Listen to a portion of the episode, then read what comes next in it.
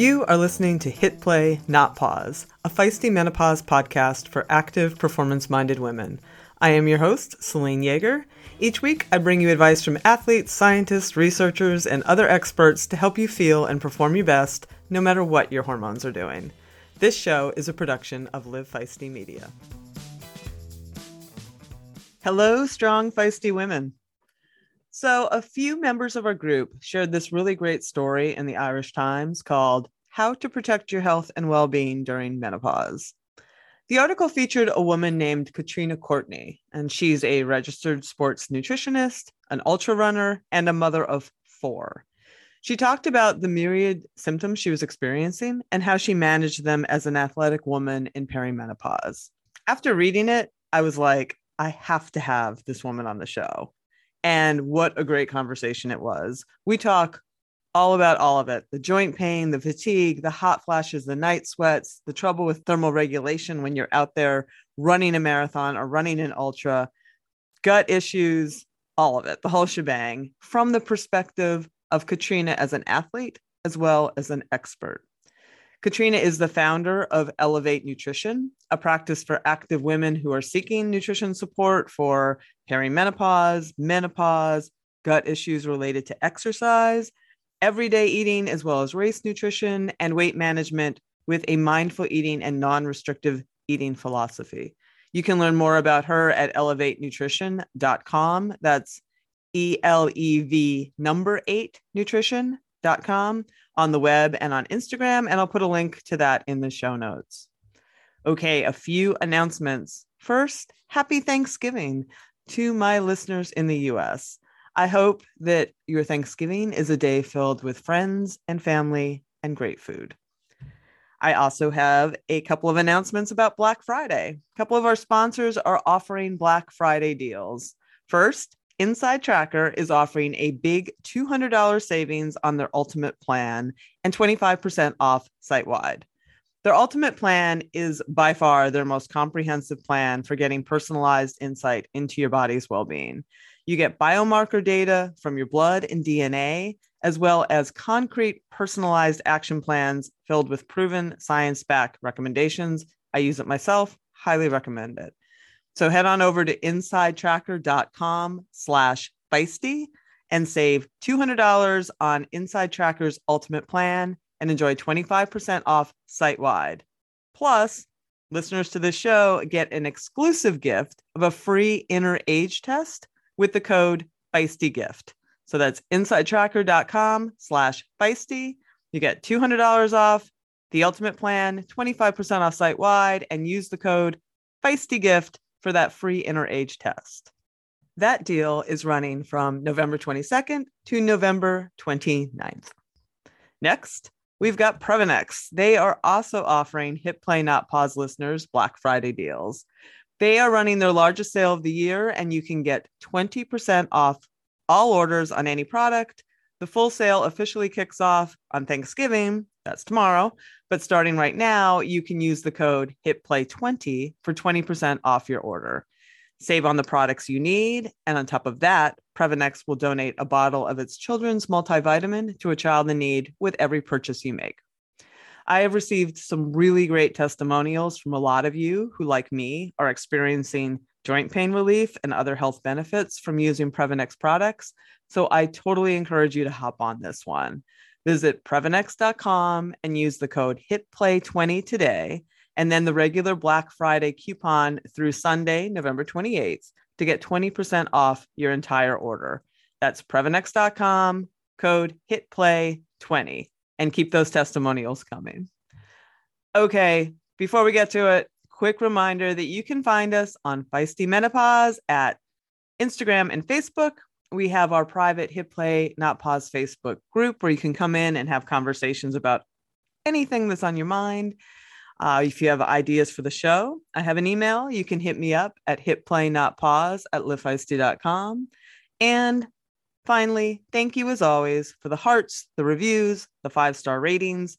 We have big things planned for the new year and your support makes it all possible so thank you and i almost forgot I have those podcast guides for you.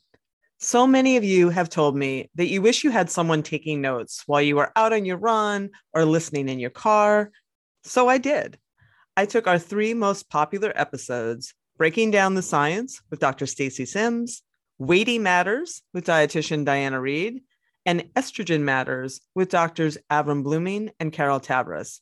And I boiled them down into easy to use guide sheets that include the background on each guest, an overview of all the information, and clearly written action steps, along with links to references. And you can get those right now.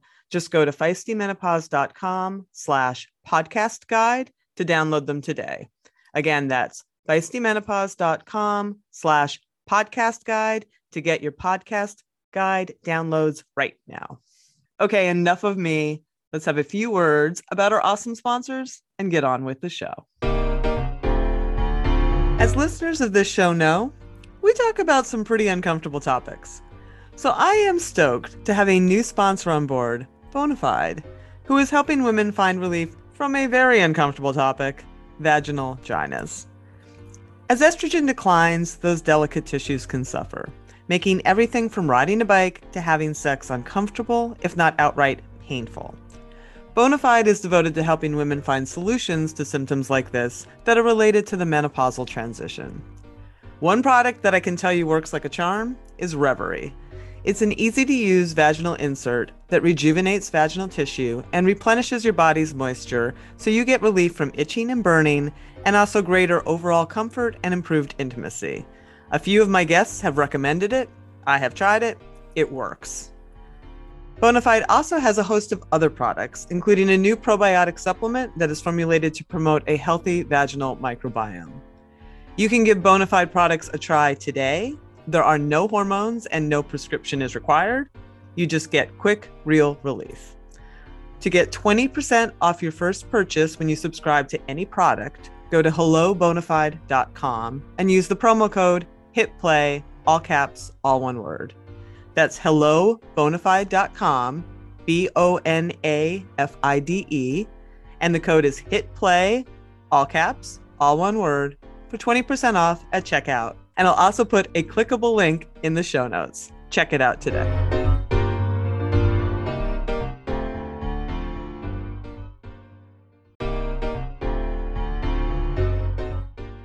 Like many of you, I try to eat well, train well, take the supplements I need, and track my recovery, sleep, and progress. So imagine my surprise when I found out I had elevated blood sugar, high cortisol, out of whack lipids, and was borderline anemic. Yeah, all while I was racing well and feeling actually pretty great. Turns out, all of my training stress was taking a hidden toll. How did I find out? Inside Tracker. Inside Tracker is a service that analyzes your blood, DNA, lifestyle, and fitness trackers to provide you a personalized, science based, trackable action plan on how to live, age, and perform better. Inside Tracker is simpler, cheaper, and more convenient than traditional blood tests. And their blood tests also include biomarkers that are key to performance that you don't get from traditional blood tests, like ferritin and vitamin D. My favorite part they don't just give you data, they provide you with nutrition and lifestyle tips to take action. And I've taken those actions myself and have been improving those markers and ultimately my health. So, for a limited time, my friends at Inside Tracker are offering my listeners 25% off their entire store. So go to insidetracker.com slash feistymenopause to take advantage of that offer. Again, it's insidetracker.com slash feisty menopause, I can tell you, it works.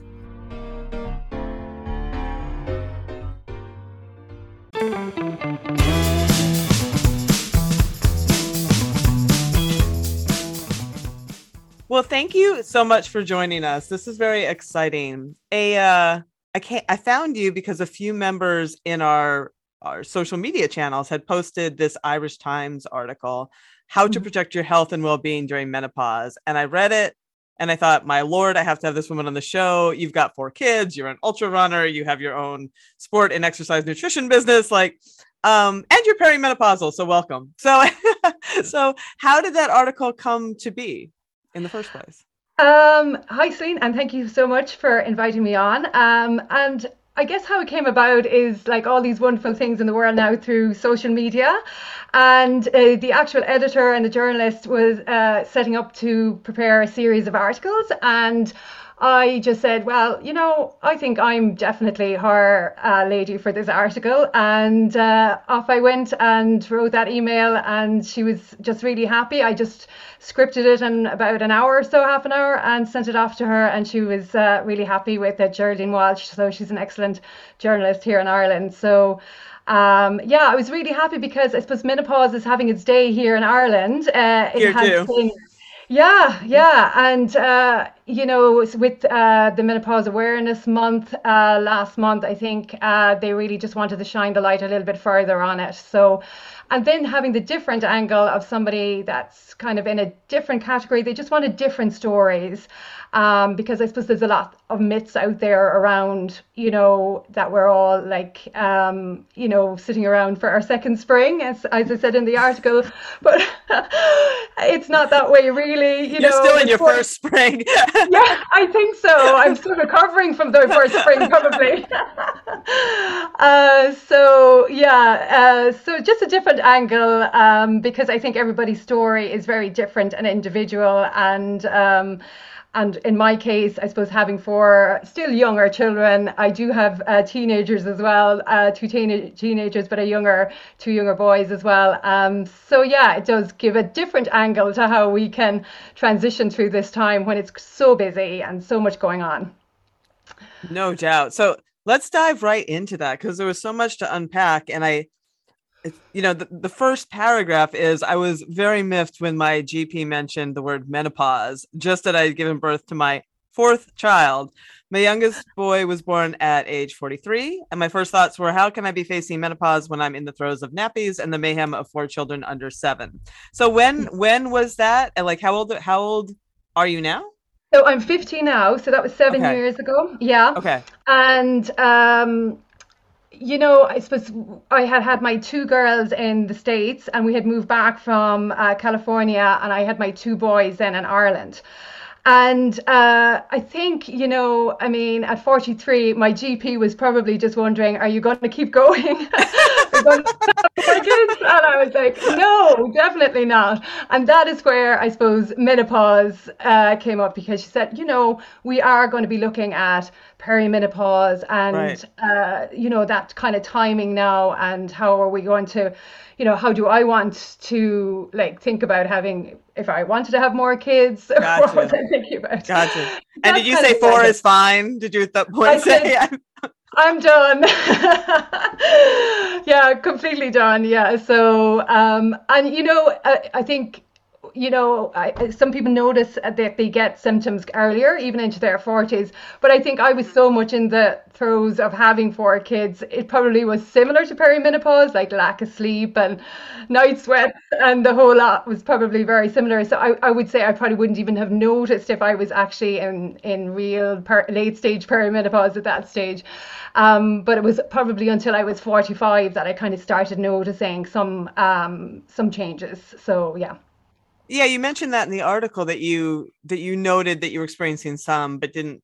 You know, it's hard to tease it out sometimes. What were you noticing at 45? Um, so being an active person and runner, um, I think one of the key things that I really started to notice was either post exercise or poor, like say post a race or a 10k. I was probably not doing very long runs at that stage, maybe 21 like half marathons at that stage.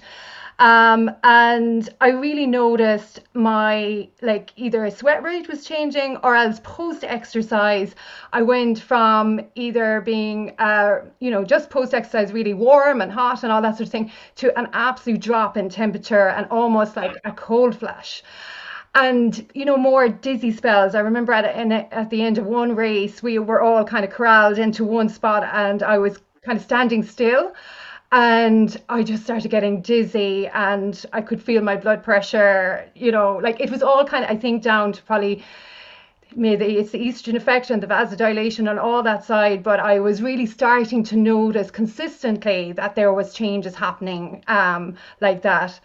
Um, and I suppose the other key one then was uh, actually I had, and it was funny. You actually posted a really interesting blog yesterday on eyesight. And uh, that was one thing that I noticed at 45, where I started having more blood, uh, blurry vision, double vision, and a real change in my eyesight. Now, I know I was working, you know, part time at that stage and a lot of screen time probably. Um, and probably tiredness and all of that. But still, um, I think that was one of the things. And even in that article that you wrote or that blog, really kind of rang through to me that, like, yeah, you know, that was possibly another one of those symptoms as well around vision. Um, that we don't, you know, these unexpected symptoms that yes, you just don't expect. Yeah. Yes. Yes. Yeah. That no one tells you about. Yeah. Did you um did you take any action at that time that you started experiencing those things with like thermoregulation and getting dizzy? Like how did you Oh, Well, I suppose having a background in nutrition, and I had done my master's, and actually I'd covered hydration in in my uh, in my master's. So I did really look at my hydration actually at that particular time. I really did start noticing, okay, well, do what what did I need to change? Was there something I needed to change? And it was probably more around my rehydration practices. And I suppose also the simple things of even when I was finishing exercise, having layers of clothes and all those sort of things, you know, those basic things, but Yeah. more around ensuring that I was my hydration was really optimum before an exercise bout um, and afterwards as well that if it was quite a warm day sweat losses and sweat rates are like sodium losses replacing that as well because those dizzy spells would have lasted maybe for a few hours afterwards as well.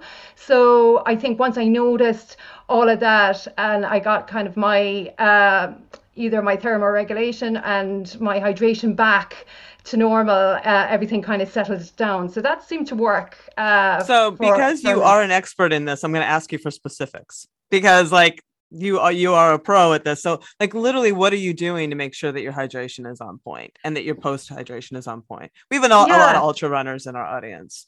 Yeah, yeah. So I suppose rehydration, I always kind of think hydration is like a continuum, right? So Mhm. rehydration is really, I think, what we're doing all the time. So we're basically, after one bout, we're trying to rehydrate after that. So I did do some extra sweat rate uh, testing. So I did want to see like how much was I losing and then how much did I need to replace.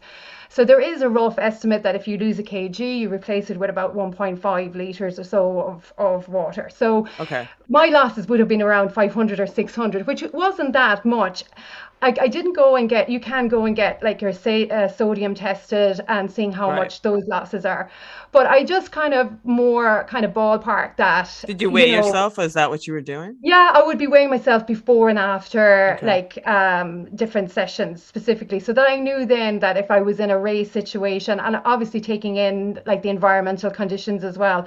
So I did get very much uh, a bit of a kind of an experiment on myself to see, you know, to make sure that I was doing all of those things right. And then from day to day, you know, drinking water with meals that helps helps to like you know slow down gastric emptying, not drinking like loads of water, but making sure that when I was drinking it, um, that I had uh, either either a little bit of salt or I had like it diluted with a bit of the glucose. Those little things that I'd kind of learned as I went along, and all of those just made sure that I was kind of staying hydrated across the, across the day.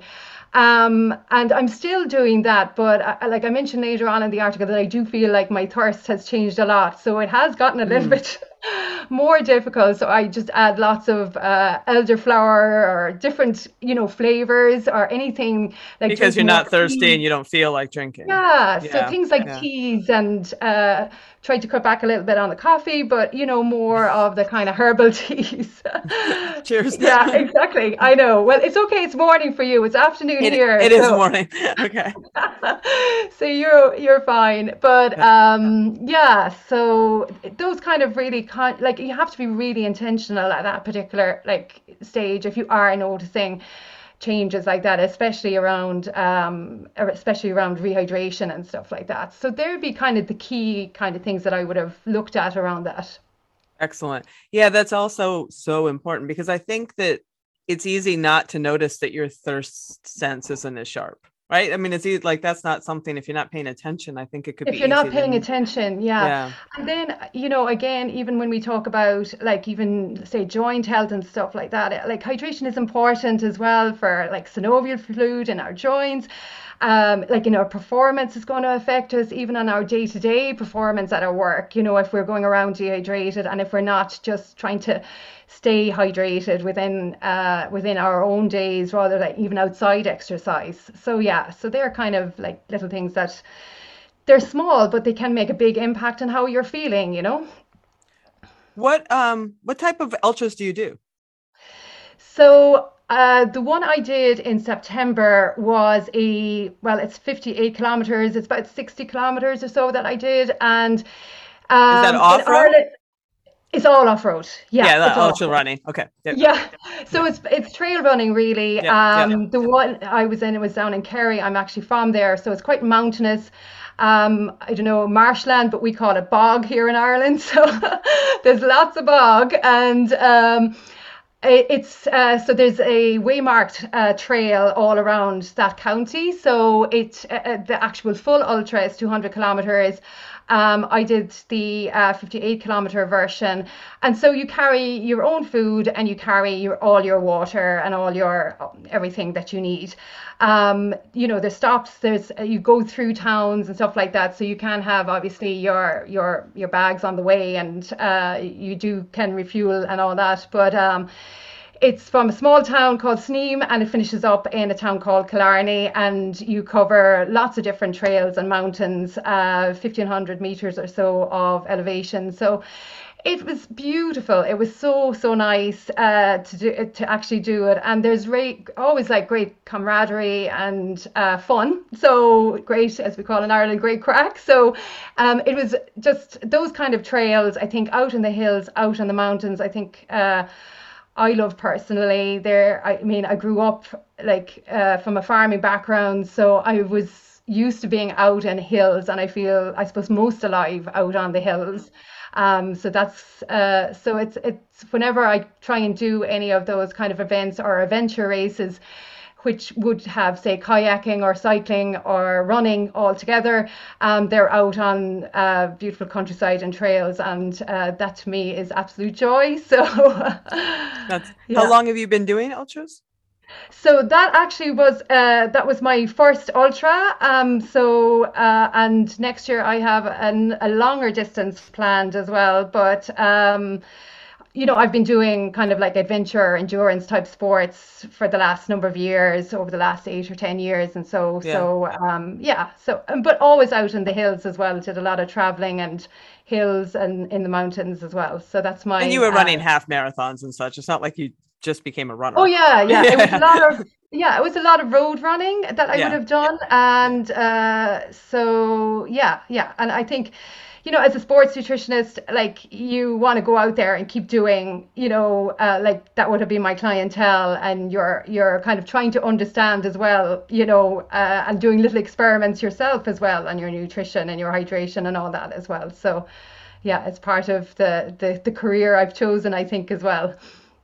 Yeah. So, so in the in the piece in the Irish Times piece, you mentioned that you you know you've noticed some changes, huge change in recovery time, more joint Mhm. pain and aches. How, Mhm. how are you? Um, how how does that manifest, and how are you trying to mitigate that? So um, during actually the training for the ultra, I actually had noticed um, a lot more, I suppose, like that, the joint pain and aches. I'd had like uh, shoulder problems and also a hip problem, which I'd never experienced before. Um, and actually, during that training block, when I was uh, training for the ultra over, like, say, March, April, May this year, I had really noticed like very high levels of real tiredness and fatigue, right? So I was. Uh, I was kind of saying, I think, I think this ultra training is going to be too much for me. I don't know if I'm going to be able to actually manage all of this. And uh, so look, what I does mean, that look like? say- How many how many hours? How many how long were you running per week? What was your training? Yeah, like so you know the longer sessions would be you'd be out for say 35 40 kilometers on a Saturday so I would do a lot of my longer distances on a Saturday and then on a Sunday you'd maybe have a 21 kilometer or a 25 kilometer so they'd be those back to back where you're trying to build like time on legs volume how many hours does that take you? Um, so they would take uh, about four, uh, four, five hours, I'd say. Five and a, it was actually about five hours at like 40 kilometer, and then usually about two to three hours then on the Okay. Sunday. So Gotcha. what I found was that that next day training session, I, I was just finding it really, really hard to get out and and to do that, and and I just did like half hours or an hour. I was trying to build it up and build it up, um, and still obviously you know when i'm in this kind of perimenopause stage as well i'm really focused as well on my strength uh, focus so trying to balance that as well um, so I suppose the time and the recovery are the two kind of areas that I really found. Look, yeah, I have to really try and manage that. The time that you need for training and the time uh, you need for the recovery between those sessions. Um, because I still kind of wanted to keep at least two strength sessions in there um, during the week. And uh, I would have had like still an interval session as well during the week. And I would uh, always try and fit in as well a yoga session. And, you know, you'd have a build up different types of paced runs and strides and so on as well, even during the week. So trying to manage that around your life can be quite um, challenging. But saying that, uh, I think uh, you know, I, I fueling before, during, and after every um, every every single um, session that I was doing was probably the most important thing that I was really kind of focusing on as well, just to make sure that I was getting the nutrition in there. I did increase my um, you know liquid fluid intake, like more smoothies, more snacks, more th- that just to kind of keep my calorie uh, intake up. But I did kind of come to a crossroads where I felt this kind of exhaustion where I could not hardly get out of bed a couple of mornings. I was so exhausted. And um, as I mentioned as well in the article, I did talk to a menopause specialist. Um, and um, I also had uh, discussions as well with Dr. Nicky Keay, who is an endocrinologist that I would have, uh, say, have had, uh, you know, experience with. She uh, is in the UK. She would be very into the whole red side of um, uh, helping athletes in that specific area. And uh, Relative energy deficiency. Is that what you're deficiency, talking yes, about? Mhm, exactly, mhm. yeah. Um, so I suppose with the menopause specialist, I, the key area that I kind of looked and went down there was to see, okay, where am I and what do I need to be doing? And with um, the endocrinologist side of things, I took uh, some female hormone mapping. Um, so this is her, like, uh, I suppose. Um, it's where we look at your menstrual cycle and we take bloods at day 14 and day 21. And from those, then um, you can, using artificial intelligence, map out your, um, I suppose, your ovarian responsiveness is basically what's looked at. And it's looked at in relation to, in a mathematical model across, I suppose, all the other uh, um, I suppose figures for for uh, hormones in that specific area. And uh, I did that female hormone mapping with her, but I also did uh, more blood work tests as well. Um, so those two together um, gave me a really good indication as to whether the reasons I was feeling so tired was it down to perimenopause, uh, was it down to my training load? Um, you know, these two can indicate as well whether you have enough of available energy, which is really something a lot of ultra runners may experience that low energy availability. Now, saying that, I would have been very conscious of my energy intake and especially around my training sessions which is really important and really maxing out on my carbohydrate intake as well. So i was really staying uh, aligned with that um, but like I think it just showed, I suppose, what I found out actually was that um, my actual iron, I was slightly in the iron deficiency. So I was actually, my ferritin levels and my storage ferritin was quite low. Mm. And that in itself would kind of give you an indication that like that fatigue level, um, poor recovery. Um, but it's it's like you know you have to almost take so many bo- boxes at this stage in your life to figure out what actually is going on, you know. And I think that is one of those key th- learnings that I got uh, at this stage in life is that it it's like a, having a backroom team, you know, that you have to like make so many investigations to really figure out what's going on.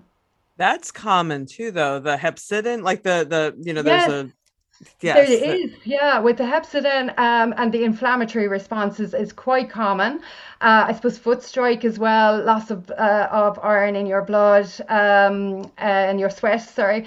Um, and uh, you know, if you're having heavier periods, you know, all of that can, uh, I suppose, has a big impact as well and but the hepcidin and that inflammatory response actually um, and i think especially when we are in this perimenopause and menopause stage like iron deficiency is probably more common as well and uh, a lot of it could be down to that inflammatory, like that, uh, because the hepcidin goes up and our iron absorption or absorption goes down. Um, so uh, especially with those higher inflammatory uh, responses. So yeah, it was a, a, bit of a learning curve as well to kind of understand that. Um, and uh, you know then having to address that because obviously it has a big impact on your performance huge like how, huge i mean i, I remember i went out uh, with um, the local tri club it was out on trail uh, trail running and we were going at a nice pace but like I was out of breath and I was feeling, okay, I can't even keep up with my teammates here, you know, out on a trail. So, um, and I was, my volume of training was quite high at that stage. So um, it can be really significant. And you do really start second guessing at this stage of your life as well, what is going on, you know? Um, so this is where I think it's always really important to look under the hood and see you know there are many angles that we have to go down um, when we're like when we're in the stage of life as well uh, just to investigate what is happening as well um, and even getting the iron stores back up can be quite difficult as well. How did you do it. that? I was going to ask, like, what was the plan of action then? Um, so again, I, I, did take some supplementation, um, and again, it's the timing of that is really. Uh, it's, it's, it can be quite difficult because your hepcidin increases uh, as you go on throughout the day. Say, I would have done a lot of my training in the morning, and uh, say a lot of my iron foods, say if there were red meats or whatever, would be later on in the day.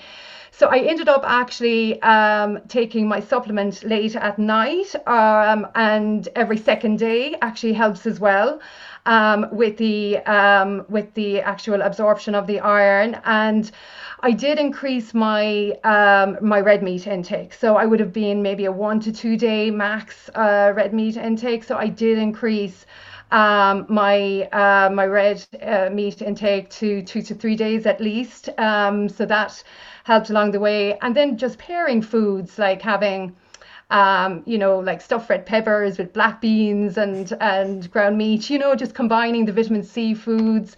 Um, I switched out, say, my I would eat oatmeal in the morning. I switched out to a fortified cereal and would have had that with a vitamin C, orange juice. Um, you know, dark chocolate has a little bit of iron in there with my strawberries. So, you know, just constantly just kind of looking at options and pairing foods as well to just really maximize over those because it can take, you know, it could take like uh, depending on, on, on, people, but it can take up to four to six or eight weeks to even get your stores back up. I think I was quite borderline, my figures were borderline. Um, so um, I, I managed to get it back up after about five weeks or so um, and made a huge difference. Um, but you yeah, it is. So, oh, definitely, without doubt. Yeah, without doubt. Um, I, I think um, you know, even my my paces and recovery made a big difference as well. Um, and um, you know, low, low iron, you know, can have big impact on your bone health as well. Or it, it has so many ramifications as well. So you have to be really conscious of iron. As always, as female athletes, we need to be, but I think especially in this stage as well. Um, so yeah, mm-hmm. it's it's it's one of those things it's amazing listening to you talk because I have written about this a hundred times and now I'm watching a human being saying how it worked for them.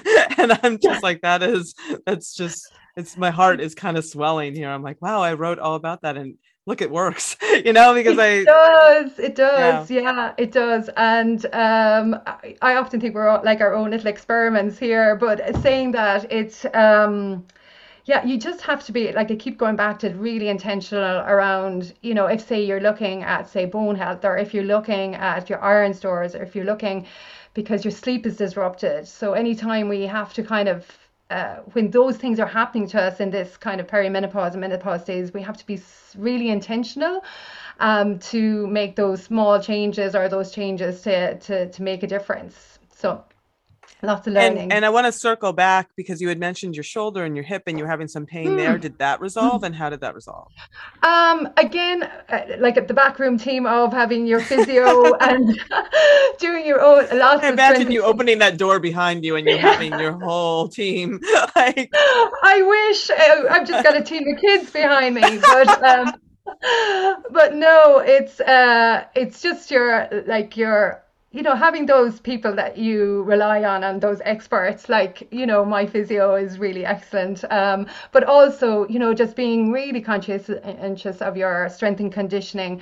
And, you know, I did make sure like that I had lots of anti-inflammatory foods, um, you know, healthy fats, the omega-3s and the olive oils and I started taking some tart cherry juice as well mm. post exercise and for sleep as well. So, you know, I, I basically anything that I've any knowledge on, you know, you really try and put it in into place. Um, and also, I think that timing around my post exercise as well, um, nutrition really helps as well with re- repair and restoration.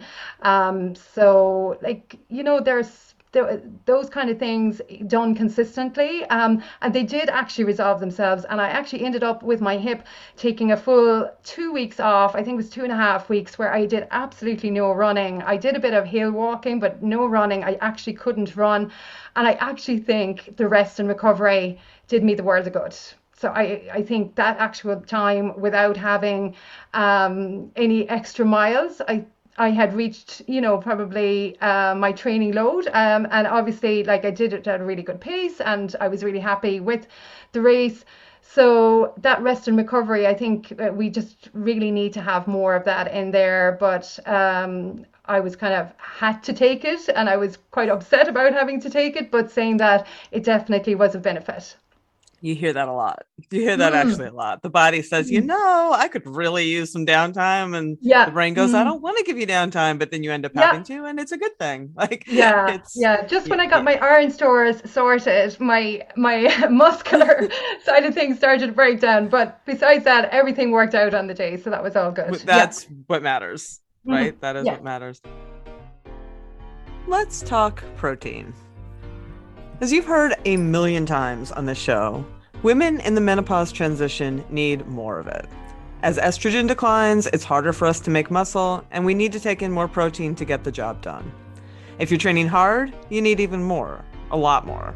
2 grams per kilogram per day, which for me is about 120 grams. Some days it's a challenge to get through meals alone, so it's nice to have powders on hand when you need them.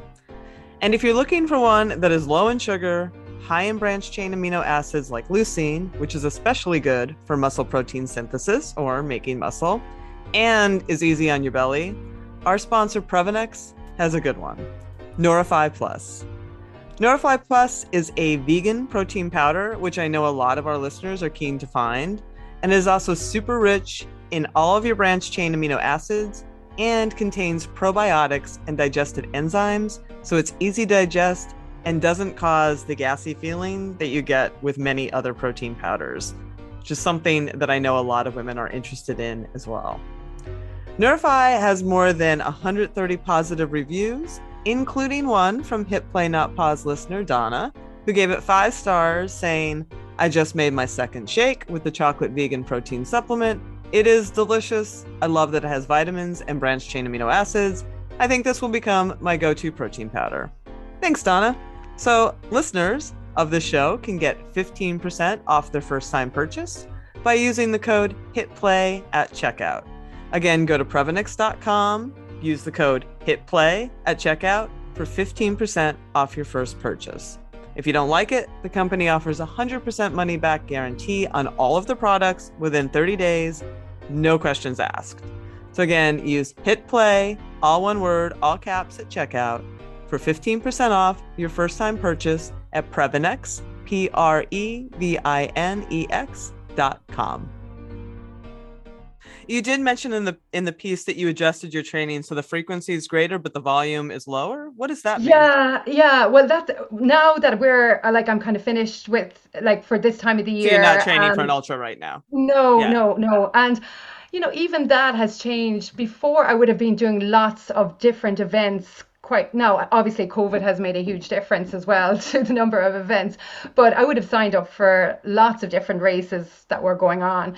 Whereas now i am definitely in the mindset that i have like one big goal race each year and that i really focus a block around that because when you're i think an ultra or if you're into endurance at this stage, I'm very conscious of my bone health and I'm very conscious of making sure that I have um, enough of time that I can fit in my strength training consistently throughout the year. So I'm definitely in a, you know, three times a week doing some strength work. Um, you know, I'm still fitting in some yoga um, and HIIT training as well.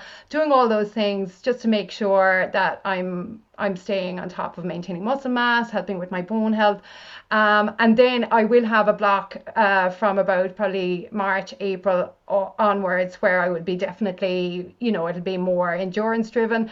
But um, it's just having you know those shorter time blocks during the week where I can fit it in and it works better I think with my family and business and everything as well at the mm-hmm. moment mm. so there's those kind of like yin and yang that you're trying to balance when you're trying to do endurance and keep strength going um, but uh, I'm definitely in the season of building strength at the moment um, because you know 50 to 52 we do see big drops in um, bone mass if we're not intentionally even active women see bone loss if we're not doing the right amount of strength and resistance and multi-directional work and all of that sort of thing. So yeah very conscious of that as well. And I suppose in my own side as well, I had about a year where I did not have my period when I was in my 20s. So, mm. um, and I had HA, hypothalamic amenorrhea, which I didn't know at the time.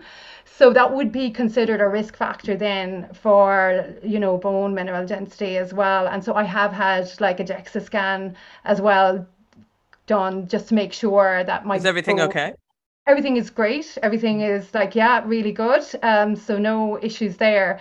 And I wouldn't have, you know, any genetic, you know, I wouldn't have a genetic link. So my risk factor, that would be one, my one main risk factor. But it's right. really important people know their risk factors, you know, but, and at the time I didn't even realize that that was an issue way back in the 90s that totally yeah. So, and, and I'm sure there's lots of women out there as well yes. that were going through that, you know? Yes. So it is an important one that we have to look back over those years as well and see, you know, what are those risk factors. But so it's something, me personally, I'm very conscious of uh, bone health, um, that where I'm taking note of that as well. Yeah. Yeah. What kind of resistance training do you do? So um, right now I am doing, um, you know, general body weight, doing um, hand weights, and then um, barbell as well. So I've just started doing that, and um, then I do like a kind of a HIIT kind of boot camp session, which is you know, about a 35 minute session, but still body weight kind of circuits as well um, here. So unfortunately, it was a lot of like online, but only in the last probably maybe two or three two months. I think three months that gyms are open. So mm-hmm. um, back into the gym and doing some of that. But I would like to, you know, that lifting heavier. I, that is like progression is really important. So I'm I'm working on that. And even in the last two years, I've noticed I've actually gotten stronger in the last two years. So that makes like yeah, it's um, cool yeah it is cool. Yeah. yeah. and i think even the enjoyment of that and knowing and feeling stronger to me is um i mean why i i why i work out and why i want to kind of keep doing this um for as long as i can. You know it's just a really nice feeling so. 100% 100% i know exactly what you mean. Yeah so uh, pivoting a little bit um, you you also wrote a blog post about the lessons you learned from marathon training that i read and i thought was really interesting. And it does dovetail with some of these issues because you talk about nerves and being the queen of nerves i completely understand. Um, but but that that those nerves those butterflies though they are potential energy they can also kind of wreak havoc if you are also someone who has exercise induced gi issues right? Like these things can be kind of and because GI issues also become more common in the menopausal transition, like this can be a real, I don't want to say shit show, but I might yeah, as well say it. it. Um, yeah. You know, I think our audience could really benefit from hearing um, some strategies for coping with with all of this, especially especially the runners, because it's unforgiving. You know, like that's so, with the mechanical jostling, it's so hard anyway, and then you add these layers, like can you mm-hmm. talk a little bit about that? Yeah, so and I think even too, like in the perimenopause stage, even without you know having any of these functional gut issues like IBS or e- either of those, like perimenopause tends to have women having more bloating and more constipation or more of these gut issues. Uh, which again is seems to be down to transit issues and changing in, in our gut uh, down to the changing estrogen. So we have to contend with that as well. And um, you know, when I do look and I do work a lot, a lot with um, like active women and athletes in that specific area, I personally just have a lot of nerves before. oh, I do too.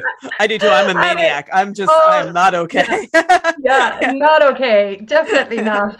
Um, and again, it's getting your strategies before events like that. So I often think that once you know, like having it all mapped out and the timing of your day and the timing of your event and knowing what you're eating at what particular time um, and having it for me is always the most simplest. I, I, I remove like I don't uh, drink any caffeine or any coffee or anything like that. My nerves are enough already, and having you know like that calm, like a calm time. What I have actually found, which is really good for car- calming those kind of anxious moments, is things like meditation or listening to, uh, you know, something music or anything like that before an actual event. But around the food side, I mean, I would definitely look at the habitual diet. So your day-to-day diet can have a big impact on GI issues.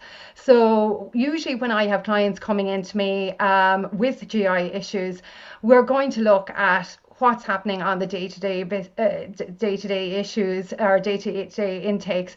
And we are always going to be kind of if it's related to constipation like could be down to fiber or uh, hydration or caffeine you know these uh, stress management all of those different ones. Um, but then at the habitual diet we're kind of looking at you know where are your fermented foods um, plant-based foods, all of those can all be beneficial to the day-to-day gut. So it's always kind of looking even that far back as well and kind of seeing how is your day-to-day and your baseline diet. And then what has like uh, like anything else, I think gut training becomes a big part as well. So that we do really have to be on on top of like when we are out there training for an event that we have had at least five to eight sessions where we're really focusing in on our um, our event nutrition. Um, so that's that pre-exercise, but also looking at even the the hours beforehand as well, or if there's any trigger foods in there as well. And I know it's very hard to kind of match your your training nutrition with like a competition day. Um, and that's where we kind of look maybe at like lower residue foods days before or you're looking at lower FODMAP foods maybe the 24 to 72 hours beforehand. But again it's understanding what those foods are for you. And sometimes it's kind of maybe removing those within the 24 to 74 72 hours before an event and like sometimes they're the simple ones like, you know, either like garlic or onions or lactose, wheat based. You know, people that start eating loads of pizza the night before, and you know, that in itself can be a big trigger. And it's not even like it's not about going on like a gluten free diet or anything like that, because it's it's these fermentable carbohydrates that can kind of just over time um, the load can build up as well. But um, it, it's just trying to see are there specific those ones that are real triggers and looking at those. Um, and and then reducing like the amount of fiber, all of those the days before, um, because I think sometimes we can like just like the few hours before an event, but it's that 24 to 72 hours beforehand can make even a bigger impact and even things like our hydration and back to hydration again but that itself can have big um, like if we're going in and even in moderately de- dehydrated that can have an impact on your gut issues as well so like it's it's kind of looking from way back to the kind of baseline of what you're doing and that you're kind of maintaining that gut microbiome and uh, maintaining that good gut health and then working in closer to the days and events, training as we go along with the foods that we want to take in. And look, I mean, it just seems it's often we can tolerate maybe one gel, but once we go beyond a certain level, um, so that's where uh, really being conscientious, say if you're two or three hours, say out on the bike, that you're fueling as you would on an event day as well, mm-hmm. with the same number of gels and the same number of foods that you're trying to eat as well. Um, so it's so individual. It's usually just um, either like a process of elimination of finding out what those triggers are for you and then trying to work through different types of food types as well that we're still trying to aim to get enough of carbs in there for energy wise and a balance of a little bit of protein and fat as well in there as well um, so it's it's it's usually just a trial and error that we kind of have to do and unfortunately there isn't one fix that i can no. say for everybody but it um um, but you know, you can have some great success with it. Like once it's put into a plan and you strategically like look at specific areas as you go along and it, it can work um, really well. So, um, but yeah, it's putting the time into it as well, unfortunately, as well. So, yeah. Yeah, I know that it's very important to, and, and so many people don't do that. And it's practicing your nutrition is so mm, important. Yeah, it's yeah, so yeah. I, yeah. Um, and you know the the uh, like you know Monash University have lots of new like research coming out on it uh, and all of that. And and I do think ultimately it is the gut training that really we have to just put the time into that because you know, even uh, like fructose, if that's really high in some products, that can be a really big trigger. Women may notice it more than men, and mm-hmm. our transit times may be slower as well, like all of those things. So it just you know, like it could be that in itself, and looking at labels and seeing where are like what type of carbohydrates are in there, um, and what triggers are in there as well. So it's kind of just a, a trial and error, like I mentioned before. Yeah. Yeah. Yeah. Yeah. I am. This is a little off topic, but I noticed that you did a little experiment with caffeine gum, and I'm just oh, curious. Yeah. I'm just curious about that because I get super tired of all the sugar energy foods yes. too, and yeah. you're out there yeah. for a very long time. And sometimes caffeinated snacks are not what I want. So, what? How did that work for you? Yeah, actually, you know, and you know, the research is quite good on caffeine gums. Um, in that, uh, especially around, say, either time trials or cycling, actually, there's been quite a lot of research done on on them.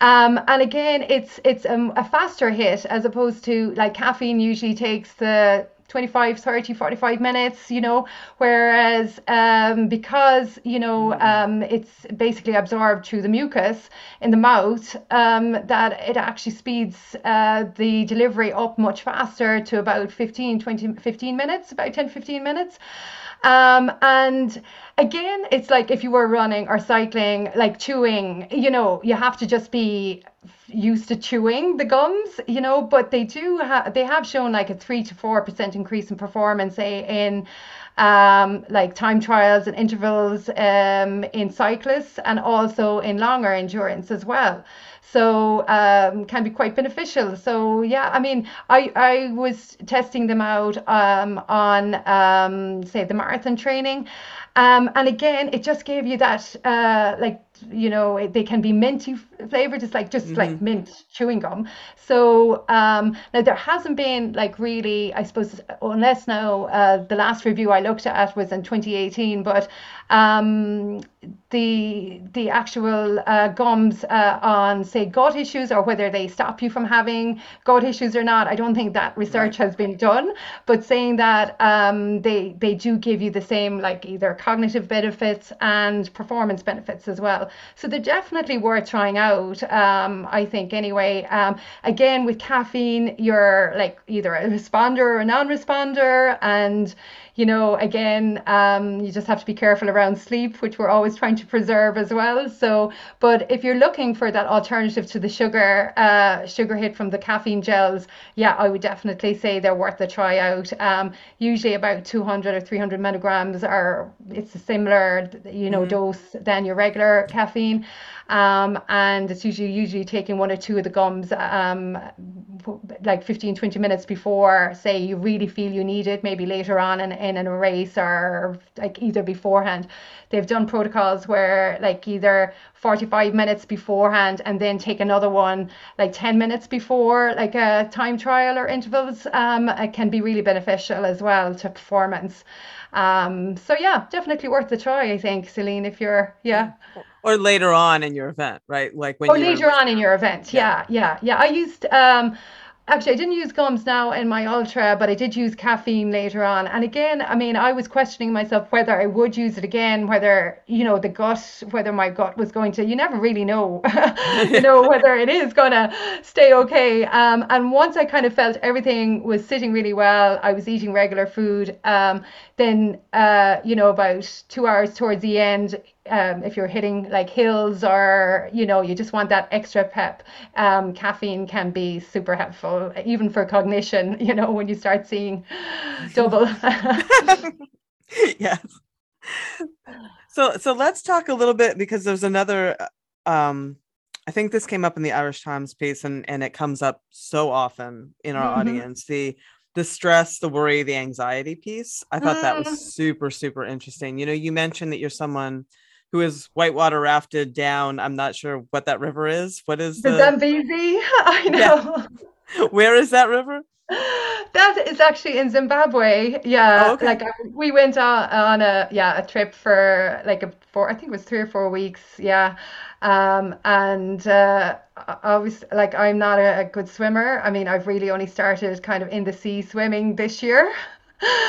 So when I think of it, and even things like doing bungee jumping, I would have been the first to the platform. I would be right there, ready to go. And like you said, that anxiety and stress, I suppose, you know, with any stress, it's how we respond to it. And I definitely feel and notice that my response has changed. Um, and um, like even you know i remember one day i was out walking with the kids and it was like on a cliff walk and I had the greatest fears ever that one of them was going to fall throughout the entire, um, I think, was about an hour and a half to our hike. And I said, I'm never doing that again. And it, it's just those things that can kind of man, it can manifest a little bit like that, you know. Um, uh, so um, you know yeah it is it, it, it, it is one of those things where you are like you feel you have always been fearless um, and courageous and uh, it is a slight worry that are you changing even your own personality as well? That it, that's part of you and has that changed or is that changing? Um, so um, I mean, like I suppose I've addressed like I've mentioned before, like I, I meditate now. I definitely get back to my breath. Um, I definitely try and use calming techniques. I spend a bit more time where I have eight or ten minutes to just chill back and get myself back to to uh, baseline, you know. Um, and I suppose there's lots of different tools. I do notice when, like, say, if my sleep is off for some reason, that stress, that kind of anxiousness is a little bit um, greater. So I just am conscious of that. Um, and, um, you know, I mean, I suppose around like brain, like you start worrying then about, you know, mood and all that sort of thing, especially like pre menstrual as well, seems to feel a lot worse as well. So, Um, again, um, that is, you know, you really kind of just have to, I suppose, address either like whether I just make sure my nutrition is is is on par, like plenty of fruit, vegetables, vitamin C has been kind of related as well to mood, um, side of moods, uh, and um, you know just getting out there into kind of having downtime and a bit more rest, I think definitely helps with the that kind of level of change that's happening. And like our brain is in transition, they keep telling us. So and I really notice it, you know. So it's trying to address yeah. that. Yeah, no, yeah. no, no. I, I it, it comes up a lot and and there's no magical answer, but all these things you're talking about help, you know, like taking yeah. care of yourself and giving you like I was actually talking to Rebecca Rush, who is a woman I mountain bike stage race with for a long time, and she is also very into meditation now, and she considers it an integral part of her training because it helps her mm-hmm. mind calm down on demand is how she yeah. how she puts it which i thought was yeah. a really interesting because you know because she's still out there she's not barreling down mountainsides quite the same way as we were but she's still out there doing some yeah. risky things and she's like i need to train my mind and my body to be calm when i need them to be calm yeah and when you yeah. when you spend time every day sort of doing that practice you know it's easier to mm-hmm. access that so yeah i thought that was yeah. really interesting yeah no that's it's it's it's fascinating really and i i think once we kind of can get back to the breath or the things that we can control yeah, um, yeah. rather than our racing mind and our thoughts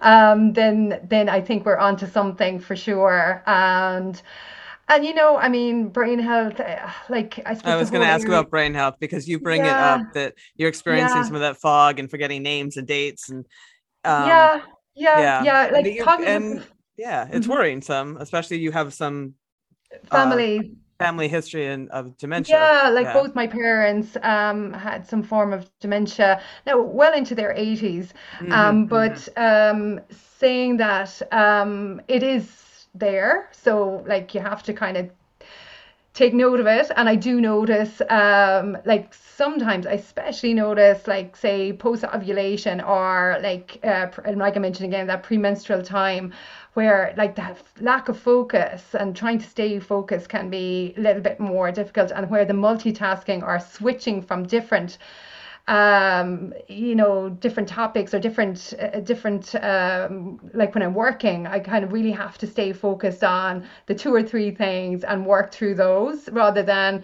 like what the mad multitasking. And like with four kids, I think I am constantly multitasking anyway. there's lots going on.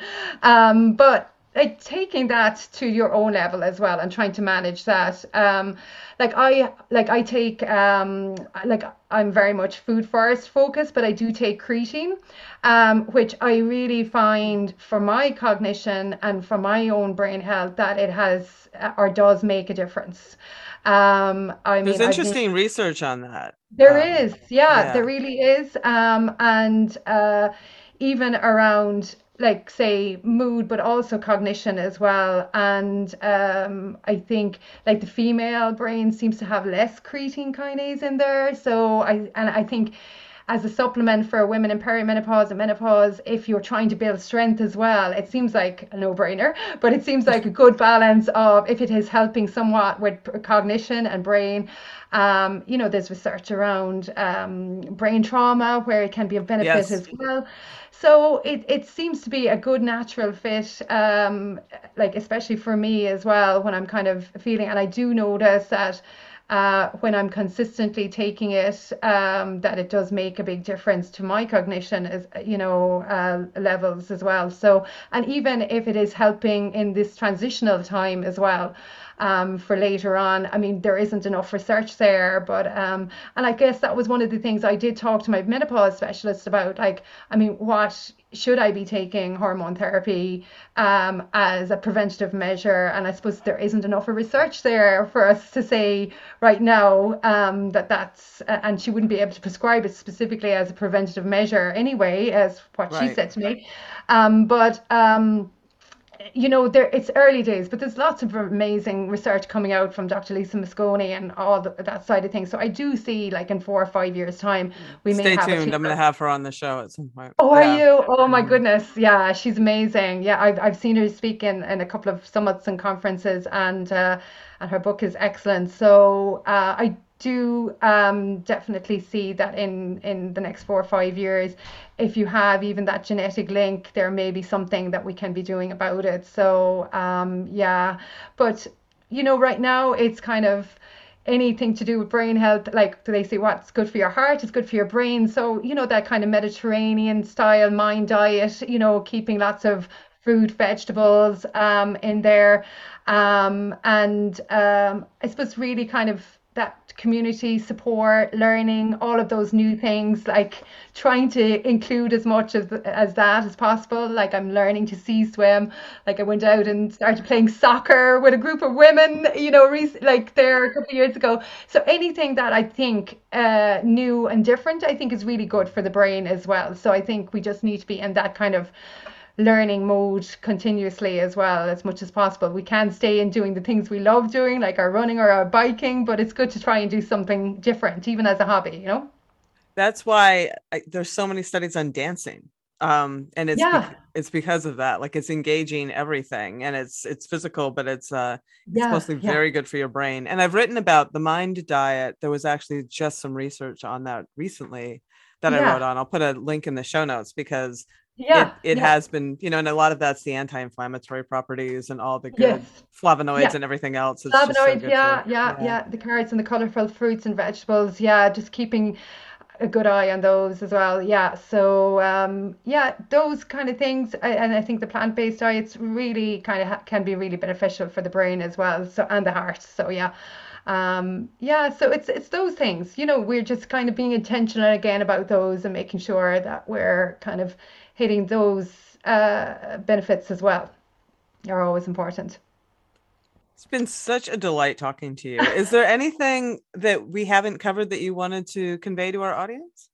Um, no, not really. I think, um, without doubt, uh, I think us women need to keep, uh, uh, I suppose, debunking those myths of what a woman in perimenopause and menopause is and us performance minded women are here in Ireland and all over the world. So we're ready to take it all on as well, you know. So uh, again, it's finding what works for us um, and, you know, learning as much and having the knowledge and then putting it into place around our own symptoms and making sure that, you know, we're being proactive as well. We have to continue to be just proactive as well around uh, our health and nutrition at this time as well. So yeah, I think that's kind of us really.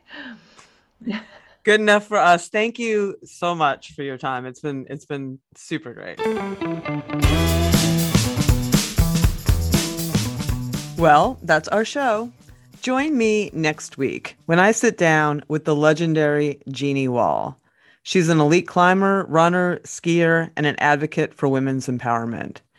She wrote one of the best pieces on menopause as an athlete I have ever read on outside.com earlier this month, and she has a wealth of insights to share. So come on back for that one. And until then, as always, stay feisty.